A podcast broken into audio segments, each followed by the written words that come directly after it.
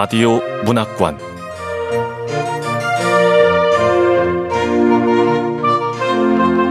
한국 단편 문학 특선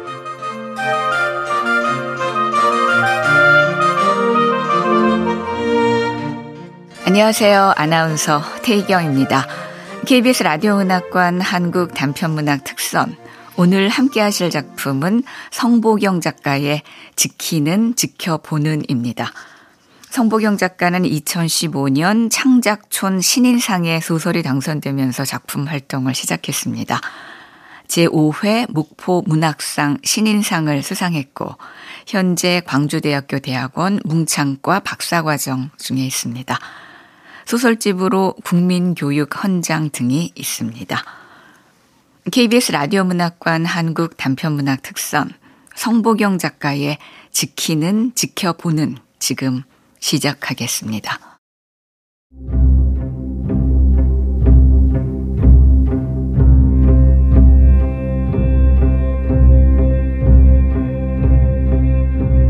지키는 지켜보는 성보경 전화벨이 계속 울렸다. 손이 똥서인 오지영의 전화였다. 오지영은 내 휴대폰에 오지랖으로 저장돼 있다. 휴대폰의 액정을 터치하려다 손가락을 멈추었다. 전화를 받기 싫었다.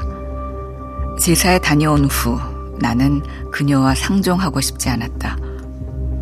그날 제사에 갔을 때 보았다. 그녀의 화장대 위에 서류 뭉치와 통장이 놓여 있었다. 시어머니 김덕순의 통장이었다. 최근에 2억 3천이 몇 번에 나뉘어 오지영 계좌로 이체돼 있었다. 이럴 수는 없었다. 치밀어 오르는 화를 간신히 사귀며 서류 봉투를 열었다. 김덕순 명의의 집이 오지영 명의로 이전된 서류를 든 내 손이 부들부들 떨렸다. 화장하는데 그녀에게서 또 전화가 왔다.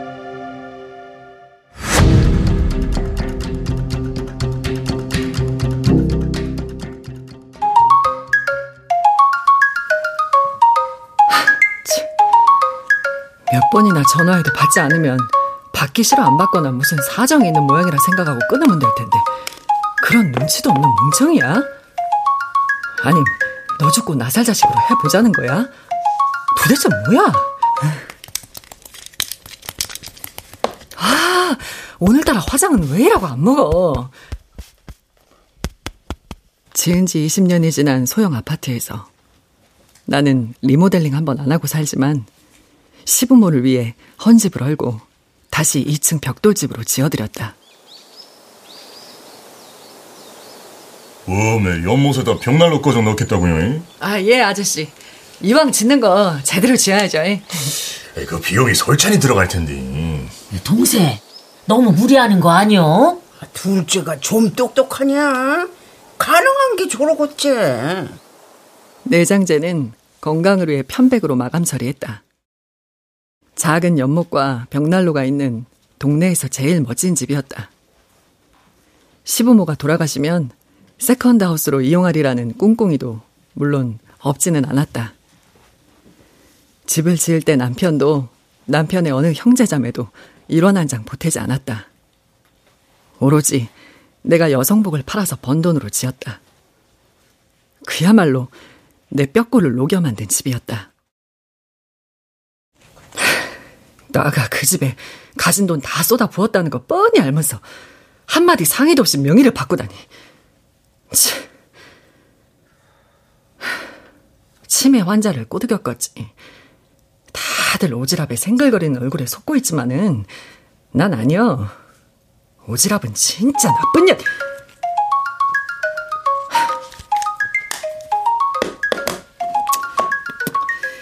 또 덕선 씨가 뭐 사오라고 했겠지. 나흘 전에도 전화했었잖아. 아, 동생, 어머니가 장기집 떡을 먹고 싶어 하시네. 아, 그 떡 좀 사올 수 있나? 아니, 집에 가만히 퍼질러 있는 사람이 사오면 되지. 가게 일로 바빠서 정신이 없는 나를 꼭 시켜 먹어야 되겠냐고. 나흘 전 나는 장기시떡을 주문해 배달시켰다. 이번에도 생색은 오지랖이 내고 돈은 내가 냈다. 그래도 덕순 씨는 오지랖만 칭찬했다. 그날 나는 당장 통장과 문서를 들고 부엌으로 가 오지영의 눈앞에 확 집어 던지고 싶었다. 실제로 통장과 문서를 집어들기도 했다. 가서 확 엎어버려. 아니요. 만약에 형님이 날더러 이러고 말하면 동세가 어머니 모실겨? 아, 안 돼. 그것은 가게를 접으라는 말이잖아. 그래도 혹시 모르니까 사진 증거는 남겨야지.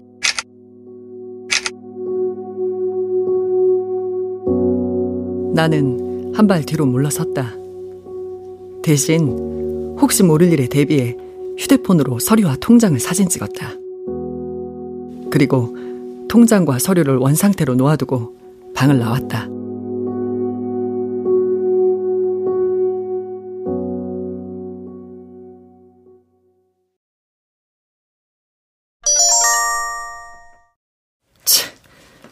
전화를 안 받은 게 이제 문자를 보내시겠다. 동서, 엄니가 다쳐서 구급차 타고 병원 가고 있으니까 빨리 병원으로 오게. 번화마나 별일 아닐 거요. 덕순 씨가 얼마나 엄살이 심한데. 언젠가 문지방에 발을 찧었을 때 나는 시어머니가 심각한 부상을 입은 줄 알았다. 곧 숨 넘어갈 것 같은 비명이 온 집안을 들썩였다. 결국 덕순 씨를 차에 태워 병원으로 갔다. 엑스레이를 찍고 CT를 찍었다. 아, 이상 없습니다. 예. 할머니, 발 움직이지 말고 잠시 쉬면 금방 괜찮아지실 거예요. 아이, 저, 바, 발을 어, 어, 움직이지 말라고라. 아유, 굶게 아주 꼼짝하면 안 되겠구만. 그 후 멍이 사라질 때까지 덕순 씨는 발을 붕대로 싸맨 채 꿈쩍도 하지 않았다. 모든 수발은 오지랖의 몫이었다. 그나저나 병원에 가기는 가봐야겠다고 생각했다. 그때 또 전화가 왔다. 구급대원입니다. 예? 구급대원이요? 예, 그 통화한 번호가 남아 있어서 전화했습니다. 아, 이분이 심폐소생술을 해도 깨어나질 않아요. 에, 돌아가신 것 같습니다. 아, 구급차는 한평에서 왔고요. 가족분들은 첨단병원으로 오시면 됩니다. 아, 이것이 뭔 상황이야? 오지랖은 문자에 어머니가 다쳐서 병원으로 간다고 했는데 돌아가셨다니 나 잘못 들었나? 아니 구급대원이 잘못 말했나? 다시 전화를 걸어봐. 아, 아니야. 빨리 병원에 가면 다 알 수 있잖아. 나는 데님 바지에 티셔츠를 대충 꿰입고 5분 거리에 있는 첨단 병원으로 뛰어갔다.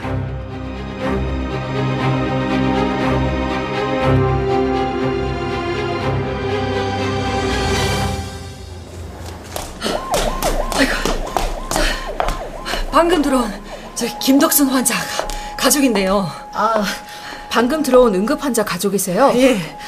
어, 환자는 시간상으로 이미 구급차 안에서 숨을 거뒀습니다. 예? 다치지 않고 죽었다고요? 아니, 우리 어머니는 조금 다쳤다고 했는데. 어머니요? 중년 여성분이던데 보호자로 구급차에 동승했고요. 예? 보호자로 동승을 해요? 누구요? 아, 누가 죽었는데요? 아, 예, 그, 제가 전화드린 구급대원입니다. 그, 며느님이 사망하셨습니다. 예? 보니까 구급차 안에서 급성 심근경색증이 온 것 같습니다. 병원에 오기 전에 이미 사망하셨고요.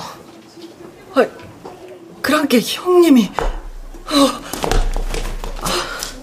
어, 어떻게 이런 일이? 아, 저, 저, 의사 선생님, 우리 엄니는요? 아, 수술실로 들어가셨습니다. 할머니는 개한테 손가락이 물렸고요. 다행히 보호자가 잘린 손가락을 잘 간수해 갖고 접합하는 데는 큰 이상 없을 겁니다. 아, 무엇부터 해야지? 이 사람은 골프 여행은 왜 간 거야?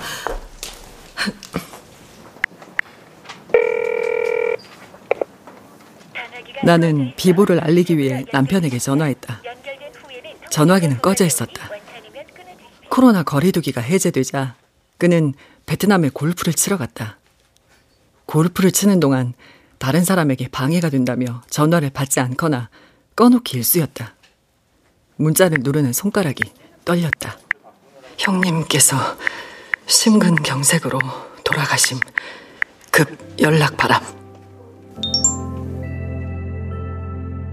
잠시 후 조카들이 속속 병원에 도착했다. 오지랖은 영안실로 들어갔다. 조카들에게 장례 준비를 일렀다.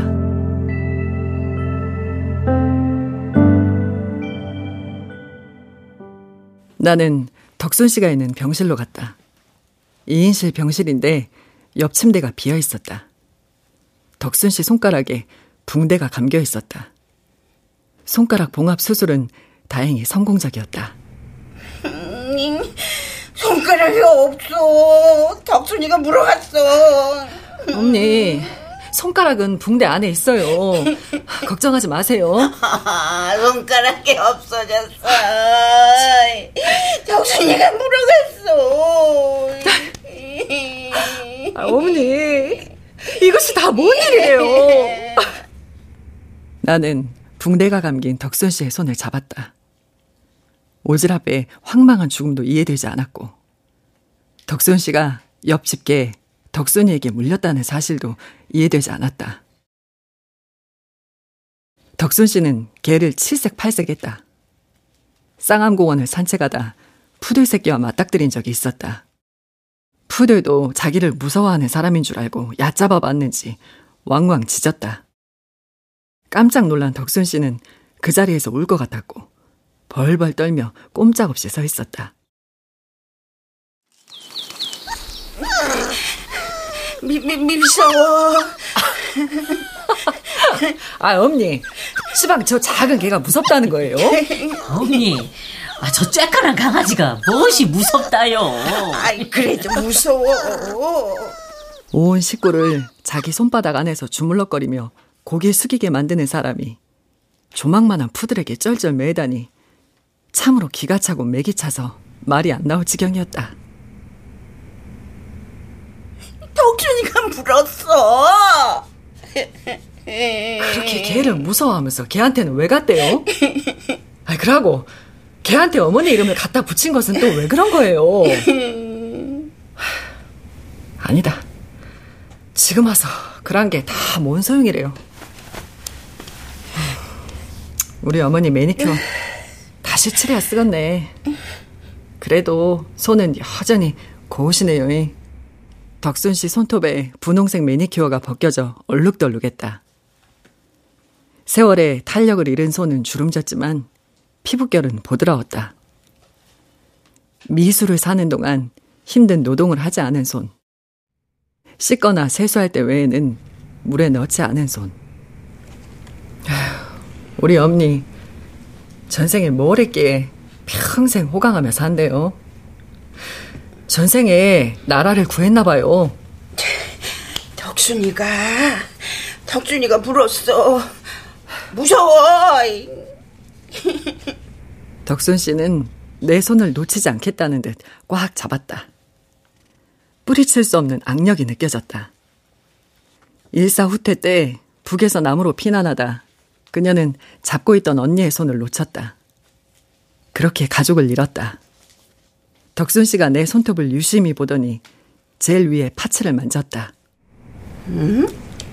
이거 나도 해줘.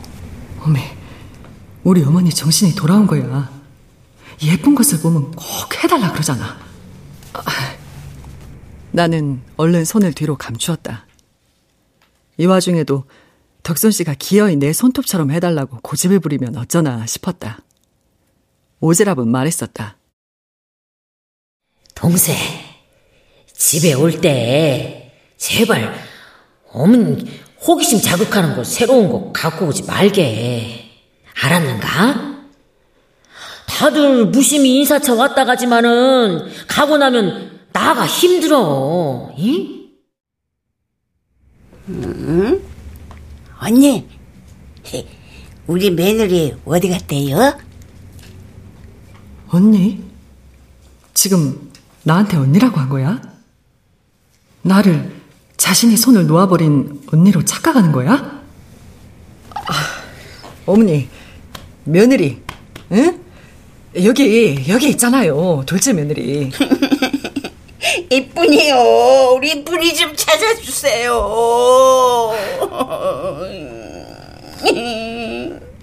오지랖을 만나기 전에는 얼굴이 진짜 예쁘거나 이름이 예쁜이라서 그라고 부르는 줄 알았다. 대면하고는 실수가 터졌다. 그런데 그녀를 예쁜이라 불러주던 남편이 사망한 후 푸념처럼 늘어놓았다. 이쁜이라는 말에 지금껏 속고 살았구먼. 그 말에 넘어가서 이래도 흠, 저래도 흠 하면서 살았단께. 그 양반 죽은 뒤로 생각해 본 게 내가 진짜 예뻐서 그렇게 부른 게 아니고 자기 부모한테 잘하라는 거였어.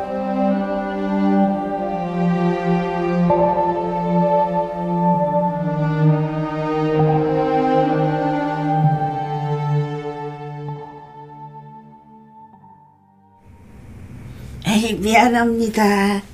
아이, 미안해요. 아유, 미안합니다. 치매 걸린 덕순 씨는 온순하고 예의 바른 아이 같았다. 깐깐했던 예전과 달리 낱나아됐다. 동네 사람들이 말했다. 아, 교장 사모님, 착한 치매가 와서 얼마나 다행인겨. 응, 예전에는 성질이 그래 사납더니 음. 치매가 온 게로 오히려 성질이 더 좋아졌잖니. 아이, 그것이 다 돌보는 사람이 잘 돌봐서 그런 거구먼.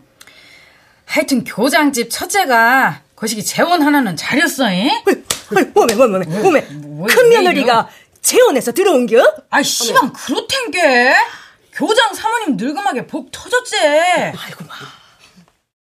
그러나 지금 덕순 씨는 함께 구급차를 타고 온 며느리가 죽었는지도 모른다.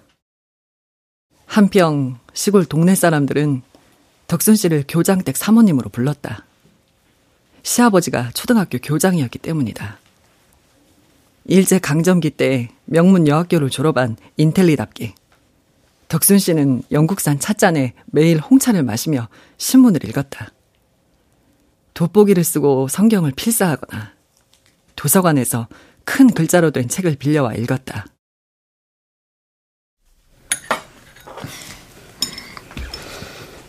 에이, 이게 발이 달렸나? 응? 언니, 이거 생선도 좀 드셔. 아, 대체 어디 간 거야? 응? 아유, 왜요, 언니? 뭐 찾으시는데요? 식사 하시고 찾아보셔요. 언니, 거울 찾아요? 음, 테레비 볼 때 거실에 두었나 봐. 아이고, 식사하시고 어차피 거실로 가실 건데. 아, 언니, 지가 언니 거울 갖고 올게요. 응, 그래. 덕순 씨가 빙긋 웃으며 고개를 끄덕였다. 그녀는 항상 곁에 손거울을 두었다. 밥을 먹으면서도 거울을 보고 수시로 매무새를 다듬었다. 덕순 씨는 자신을 꾸미는데 연금의 대부분을 사용했다. 한 달에 한 번 광주에 있는 백화점에서 여학교 동창 모임이 있었다. 영국 여왕처럼 성장하고 모자를 쓰고 장갑을 끼고 모임에 갔다. 가족 중 누군가 백화점에 모셔다 드리고 저녁에 모시고 왔다. 달마다 새로 산 그녀의 옷이 백화점 쇼핑백에 들어있었다. 그리고 다음날 덕순 씨는 백화점에서 새로 산 옷을 빼입고 복지관에 갔다. 뭐더냐? 총닭 다섯 마리하고 생맥주, 음료수 배달 시키신 분? 음, 날쌔. 거기 올려 두 개나. 예. 다들 어여 와서 먹게. 어메 교장 사모님이 뭘 또 시켰대? 아유, 아유. 또 시키려. 어쩌 돈 많은 게 시키겠지. 아따 겁나게 푸짐여라. 아유 글쎄. 광주 사는 아들이 내가 말려도 통장에 또 용돈을 넣어놔서 아주 성가시지 뭐예요. 애들 아버지가 교장하다 퇴직한 건 다들 아실 테고 연금도 다 못 쓰고 죽을 판인데 영 성가시네요. 서울서 병원하는 사위는요. 백옥 주사인가 뭐 비타민 주사인가 맞춰준다고 서울로 오라고 하는데 그게 피부에 그렇게 좋다고 잡혀도 끊어놨대요. 어떻게 들으면 힐난 같기도 하고 어떻게 들으면 자랑 같기도 한 덕순 씨 말이 한창 이어졌다. 듣고 있던 옆집 할머니가 혀를 차며 말했다. 아유 이보셔 교장 사모님 통닭은 잘 먹었소만 일찍 자석 앞세운 사람이 입만 열면 뭔 자랑할 게 있다고 그럴까? 아유, 자식만 앞세웠나. 영감도 앞세웠지라. 아유, 저리 속이 없네. 아따, 그놈의 자식 자랑. 아니, 귀에 못 박히겠어. 음. 그날 덕순 씨는 얼굴이 백지장으로 변해 집으로 돌아왔다. 오지랖이 놀라서 물었다. 언니, 어디 편찮으셔요? 동네 할망구들하고는 수준이 안 맞아서 어울릴 수가 없단 게 맨날 호맹이 들고 땅만 쳐다보니 얼굴도 땅을 닮았어. 주름이면 검버섯이 죄다 땅하고 비슷하잖여. 천 원짜리 백 하나라도 붙여서 얼굴을 가꿔야지. 그런 것도 턱 모르는 것들이야. 그러고는 두 번 다시 복지관에 들르지 않았다. 덕순 씨는 우리 앞에서도 시도 때도 없이 자랑을 늘어놓았다. 자랑할 때면 덕순 씨가 외롭구나. 뭔가 마음 한구석이 쓸쓸하구나 생각했다. 자랑은 결핍과 외로움의 표출일지도 몰랐다.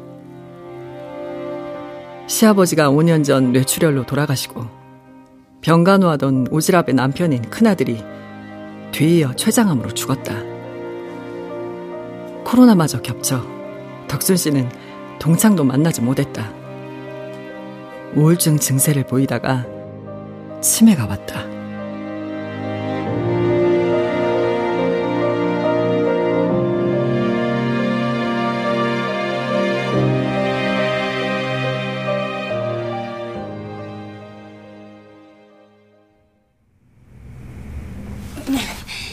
집에 가! 집에 가! 덕순 씨가 침대에서 일어나려고 몸을 틀었다. 붕대가 감긴 손으로 주사 바늘을 빼려고 했다. 나는 덕순 씨 손을 잡고 말렸다. 아유, 어머니, 왜 이러세요? 주사 바늘 이라고 빼면 안 돼요. 언니, 우리 이쁜이 어디 갔어요? 아, 언니, 그 이쁜이가 맛있는 거 사서 올 거예요. 에? 일할 때 형님이 있었다면 어머니를 어르고 달랠 거인데. 하, 가게는 어쩌지? 손님이 올 텐데. 앞으로 어머니는 날도록 모시라고 하면 하, 안 돼. 요양원에 보내야지 뭐. 치매가 왔을 때 바로 요양원에 보냈어야 하나. 하, 어머니, 치매 왔을 때 형님이 극구 반대해서 요양원 안 보낸 거 아시오? 어메, 우리 엄니를 요양원에 보내자고? 안 되지라. 우리 엄니는 깔끔쟁이라 요양원에 계시지도 못하고 다른 사람하고 어울리지도 못해요. 나가 어머니 돌아가실 때꺼정 모실 텐께 요양원 얘기는 꺼내지도 마시오. 오지랖은 제 처로 들어왔다. 제 몸 풀어 낳은 자식은 없었다. 자신의 상처를 감추는 데는 효도뿐이라는 듯 효도가 제일 좋은 종신보험이라 했다. 나라에서 효부상을 받았다. 이쁘다, 이뻐. 엄니, 제 손톱이 예뻐요? 알았어요. 제가 어머니 손톱 영국 여왕처럼 이쁘게 해줄게요. 형님은 평생 해온 거. 저는 요양원 가시기 전에 딱 한번 어머니 눈높이에 맞춰 놀아드릴게요. 어머니, 이 매니큐어 간호사한테 빌려왔어요. 자, 제가 이쁘게 해드릴게요. 이쁘다, 이뻐. 그제야 시무룩하던 덕순 씨 얼굴에 생기가 돌았다. 오른쪽 약지 손가락에 매니큐어를 발랐을 때 덕순 씨가 다리를 꼬기 시작했다. 링거를 보니 주사액 절반이 비었다. 쉬, 아, 쉬. 아, 왜요, 어머니? 오줌 마려워요? 화장실 가고 싶으셔요? 쉬, 쉬 마려. 아, 아니, 하필 나 있을 때 이것이 뭐야? 좀 참지. 쉬, 쉬. 아, 아 알았어요. 자, 어, 자, 어머니 신발 신으죠. 아, 아, 아 뭐야? 신발 못 신어? 자, 어머니 그냥 신고 벗기 편하게 슬리퍼 신으세요. 짜증이 났다. 슬리퍼를 신겨 병실 안에 있는 화장실로 갔다. 덕순 씨는 좁은 화장실 문을 닫으려고 했다. 링거 줄이 문에 끼었다. 문이 닫히지 않자 덕순 씨가 짜증을 냈다. 아, 아, 알았어요, 알았어요. 자, 나 하지 마라. 너는 뭐지요? 이쁜이 오라고 해. 아, 아, 아이고, 아 아파요 어머니. 아유, 웬 늙은이 손심이 이렇게 센 거야? 이쁜이 오라고요. 아, 나도 형님 오셨으면 좋겠어요. 자, 어머니 팬티 벗으시죠. 이러다 싸웠어요. 자, 나는 구시렁거렸다. 오지랖은 이럴 때 어떻게 할까? 언젠가 덕순 씨가 안방 화장실에서 볼일을 보는데 오지랖이 그 앞에 쪼그리고 앉아 덕순 씨 손을 마주 잡고 있었다. 승님, 그때 화장실에서 제가 놀랬던 거 기억나세요? 엄니가 변비가 있단께. 내가 요렇게 손잡고 있으면은 마음이 안정돼서 잘 나온다고 하셔서. 성님이 똥 누는 것까지 지켜보고 참 가지가지 한다 싶었는데. 안 나와. 안 나와. 어? 자 아, 그러면 쉬마리 올 때 다시. 어 의미 아! 아! 얼른 손을 뺐는데도 내 손등에 오줌이 묻었다. 팬티에도 오줌이 약간 묻었다. 좁은 화장실 안에서 문을 열어둔 채 덕순 씨와 나는 얼굴을 마주 보았다. 고개를 돌려 오줌을 다 놓을 때까지 기다렸다. 쫄쫄 소리가 멈추었다.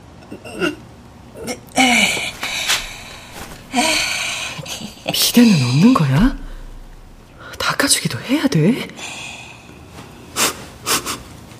아, 똥도 좀 지린 것 같은데.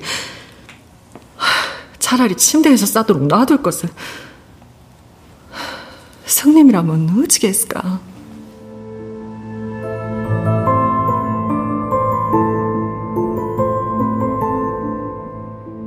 어느 날 덕순 씨는 과식으로 배탈이 났다. 옷에 설사를 지렸는지 몸에서 냄새가 지독했다.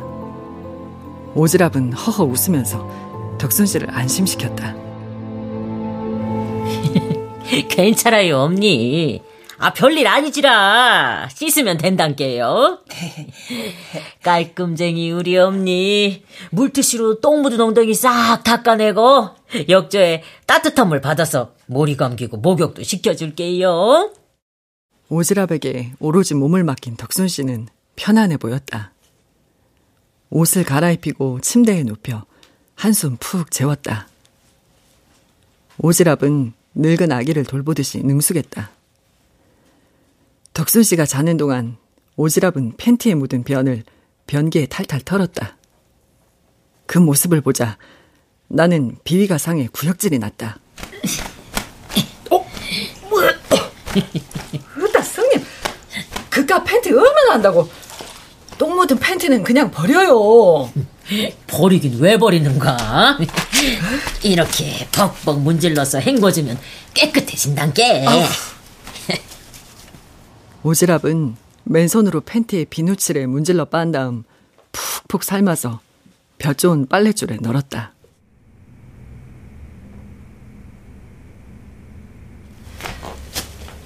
그래. 마지막으로 요양원 가기 전에 한번 닦아주지 뭐. 자, 언니. 엉덩이 좀 열하고 대보셔. 싫어, 어, 싫어, 싫어. 아이고. 언니, 우리 예쁜이 어디 갔어요? 그래. 어머니도 애가 됐으니까 어린 애한테 써먹던 방법을 써먹어보지 뭐. 우, 우, 울어? 덕순 씨가 빠하니 나를 쳐다봤다. 나는 소리내어 우는 척했다. 애들이 어릴 적 말 안 들으면 써먹던 방법이었다. 덕순 씨가 쥐고 있던 화장지를 내밀었다. 어, 어 언니. 예, 아, 휴지 감사해요. 자, 어머니 닦아드릴게요. 아랫도리를 깨끗하게 닦았다.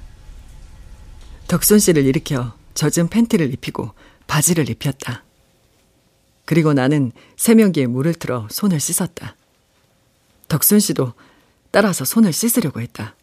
시, 씻어, 씻어. 아니, 씻어. 아이, 손가락에 물 들어가면 큰일 난다니까요. 아, 자, 자, 제발 좀 누우세요. 예? 자.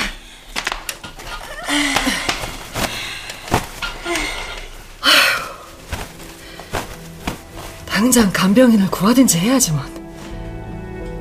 장례식 끝나면 요양병원에 보내고. 아, 그 전에 간호사가 오면 기저귀부터 채워달라야겠다. 겨우 덕선 씨를 침대에 눕혔다. 온 몸에 땀이 흘렀다.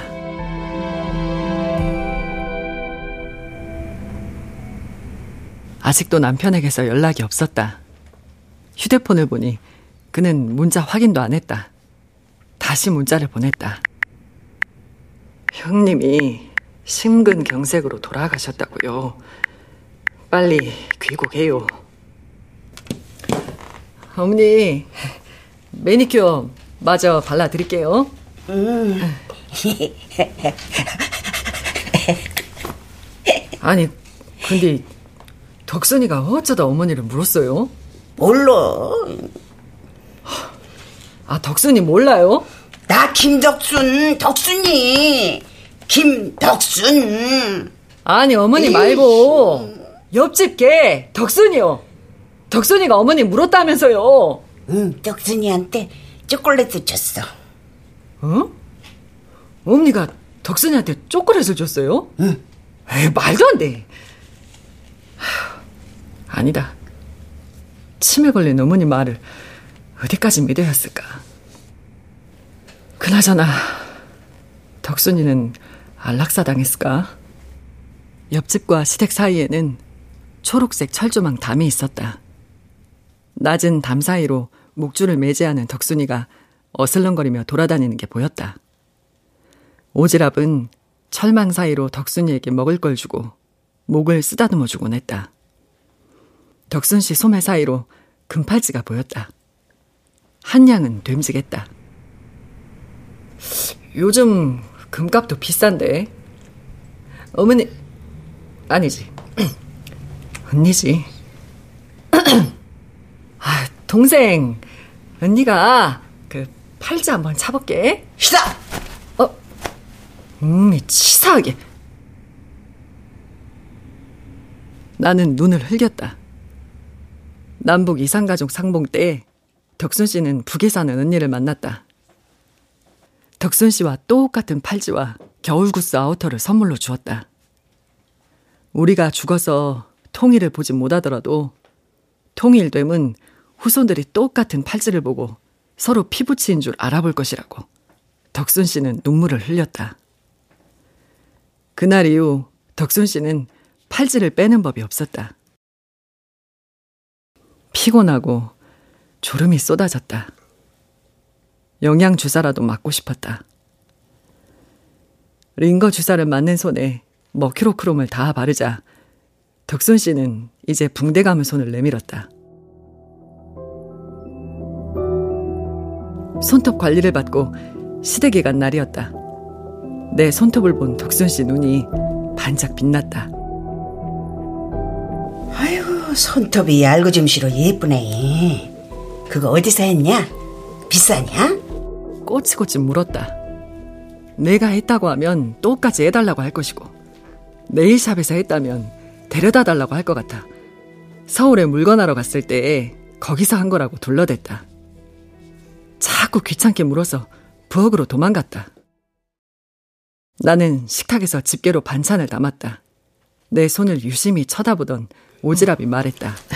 어, 아, 동생. 응? 매니큐어가 음식에 다 들어가겠어. 저리 비키소. 아, 어, 어. 몸에 양념 아까운 거. 응? 아, 더러.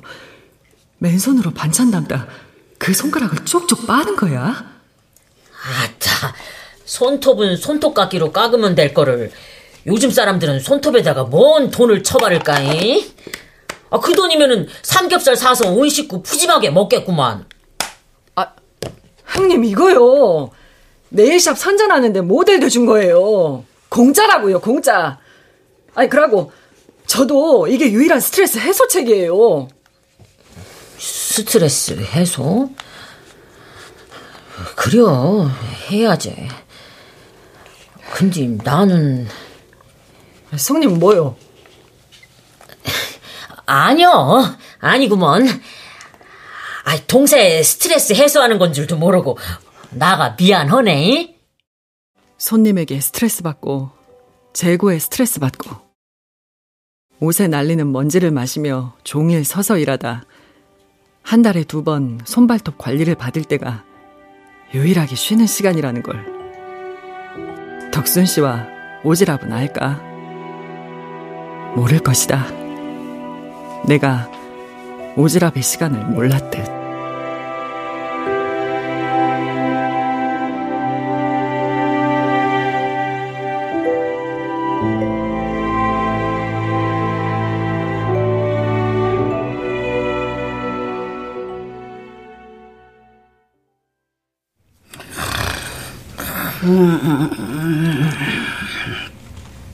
덕순 씨는 붕대를 감은 손으로 팔찌를 가린 채 자울자울 졸았다.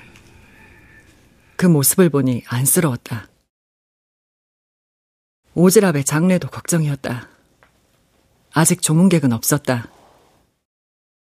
조카들은 오지랖의 갑작스러운 죽음이 믿기지 않는 듯 멍한 표정으로 휴대폰을 들여다보며 앉아있거나 울고 있었다. 나는 상주 휴게실에서 검은 상복으로 갈아입고 빈소로 갔다. 향 냄새가 코를 찔렀다. 오지랖의 영정 사진을 쳐다보니 죽음이 믿어지지 않았다. 꿈을 꾸는 것 같기도 했다.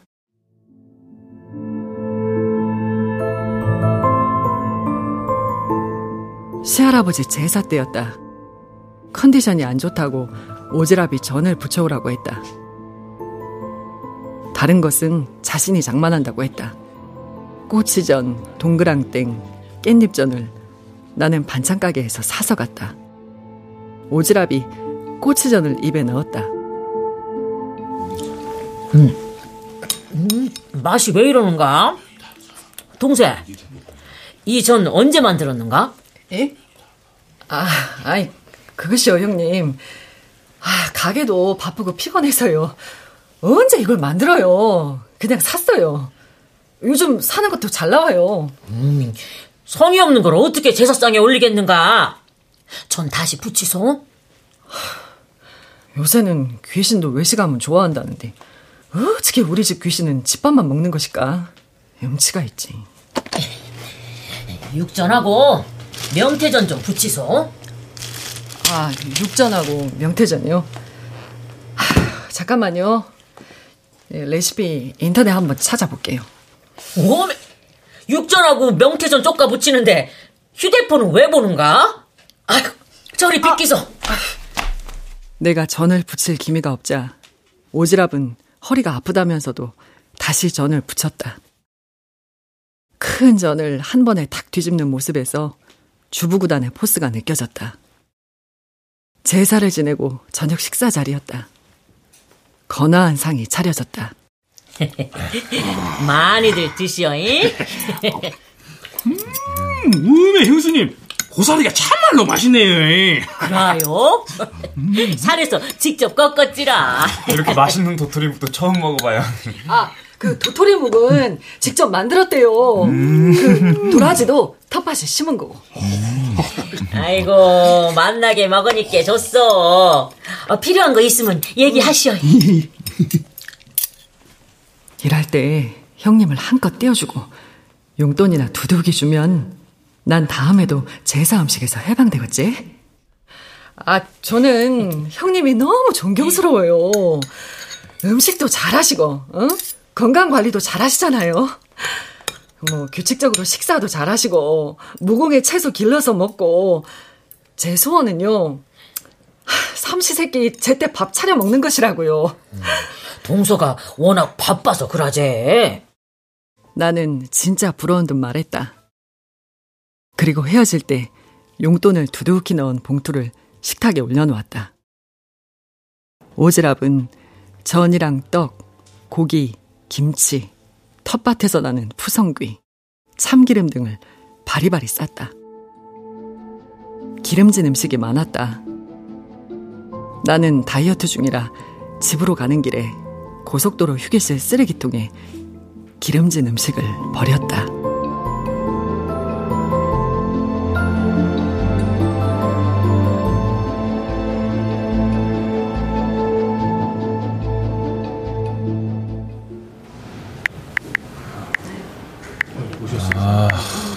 또 내렸어. 조카가 휴대폰을 들여다보고 있었다. 부고 문자를 보내는 줄 알았는데 곁눈으로 쳐다보니 주식 시황을 보고 있었다. 아무리 제 친엄마가 아니라지만 해도 너무한다 싶었다. 조카가 7살 때 오지랖은 이 집안에 들어왔다. 그녀는 자식을 낳지 않고 지극정성으로 조카를 키웠다. 이런 대접 받으려고 거두어 키웠을까? 오지랖의 인생이 쓸쓸하게 느껴졌다. 나도 주식을 한 적이 있다. 전자회사 주식을 6만 원일 때 샀다. 몇 년간 묵혀두려고 했는데 오지랖이 주식을 팔라고 성화였다. 다가 똥통에 빠지는 꿈을 꿨단께. 돈 들어오는 꿈이께. 내 말 믿고 지금 있는 주식 팔아보소. 동서가 내 말 믿어서 손해난 거 있는가. 팔고 났더니 주식이 내리막길이었다. 나는 한평천지 한우촌에서 한턱 냈다. 그만하면 꿈값으로는 충분하리라 믿었다. 그런데 동생, 주식 판 돈도 있은께 나 천만 원만 빌려주게. 아, 종안 되면은 700만 원도 괜찮고 꼭 갚을 거구만. 돈이 있는 줄 아는데 안 빌려줄 수도 없었다. 700만 원을 빌려줬다. 그녀는 두 번에 나누어 500만 원을 갚았다. 아직 200만 원이 남아 있었다. 그 돈을 누구에게 받나? 나는 못 받은 돈을 부의금 냈다고 생각했다. 살면서 제일 많이 낸 부의금이었다. 조문객들의 발걸음이 띄엄띄엄 이어졌다. 저희 성님 가시는 길 와주셔서 감사해요. 아이고, 어째 그 착한 며느리가 먼저 간겨. 이봐요, 둘째 며느리. 나 좀 봐요. 아, 저요, 할머니? 왜요? 짜든가 미안해요. 그 말 못하는 덕순이가 잘못을 빌어봐야 콩콩 짖기밖에 더 하겠어. 헌디, 그 집 강아지 이름이 왜서 덕순이란가? 이 무엇이오? 교장 사모 이름이 덕순이잖아. 그게 그게 장날에 강생이를 사온 게 응. 그놈한테 덕순아 덕순아 하고 부르단 말이지. 뭐요? 아, 누가요? 아 누구긴 누구대. 집에 성님이 부르더란 말이요. 근데 그놈이 꼬리를 살살 흔들시러 집에 성님한테로 가더란 게. 그참에 우리도 덕순이라 불렀지라. 어떤 사람이. 성님은 왜 옆집 개한테 시어머니 이름을 붙여서 불렀을까? 그리고 집 명의는 왜 시어머니가 넘겨준다 그랬을 때 가만히 받았을까? 아닌가? 치매 걸린 시어머니가 헤어진 언니한테 준 건가? 형님을 언니로 알고. 하, 모르겠다.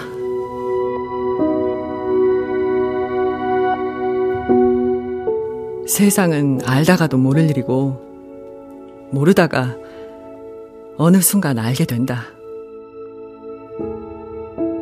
덕순 씨는 정신이 온전치 못하고, 오지랖은 죽었다.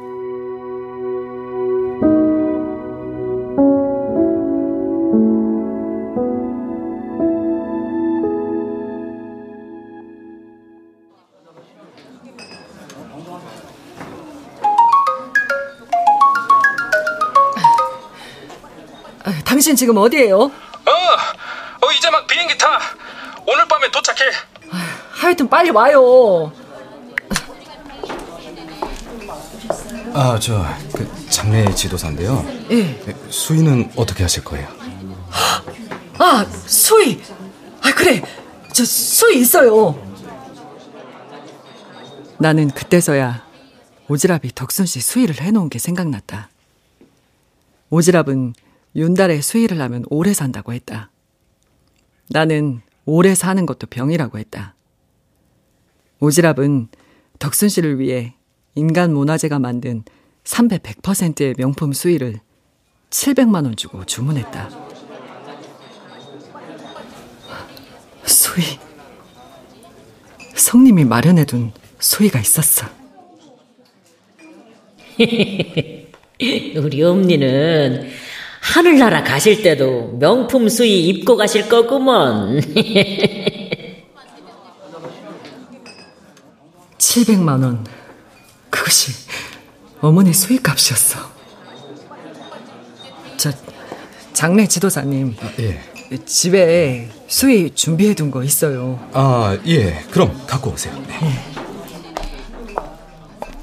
어머니 수의 성님한테 입혀야지. 성님, 그러고 허술한 차림으로 다니더니 저승 가는 길에 처음으로 명품 옷을 입어보네요. 성님, 제가 화장도 해드리고 손톱 관리도 해줄게요.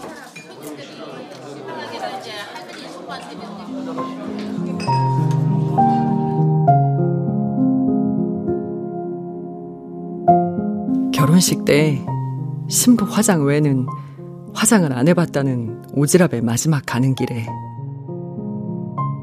서비스로 화장이며 손톱 관리를 해줄 생각이다.